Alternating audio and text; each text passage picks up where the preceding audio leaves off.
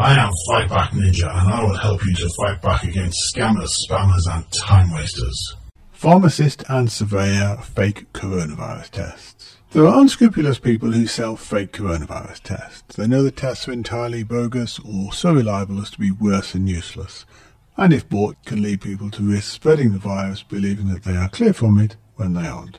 Now, just recently, a pharmacist and a surveyor have been arrested for illegally selling this kind of coronavirus fake testing kits. The National Crime Agency officers arrested the pharmacist from Croydon and seized around £20,000. He was arrested under the Fraud Act 2006 after making false and misleading claims about the test's capability.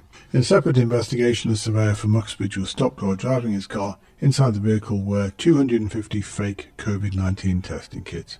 He was also arrested under the Fraud Act for making fake and misleading claims about the test.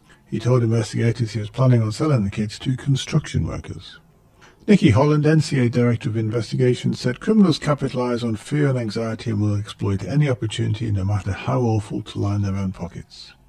There are various types of COVID-19 tests available on the market and of course the lateral flow test free from the government for private users. So buy from a reputable source. Don't risk buying cheap rubbish from somebody else.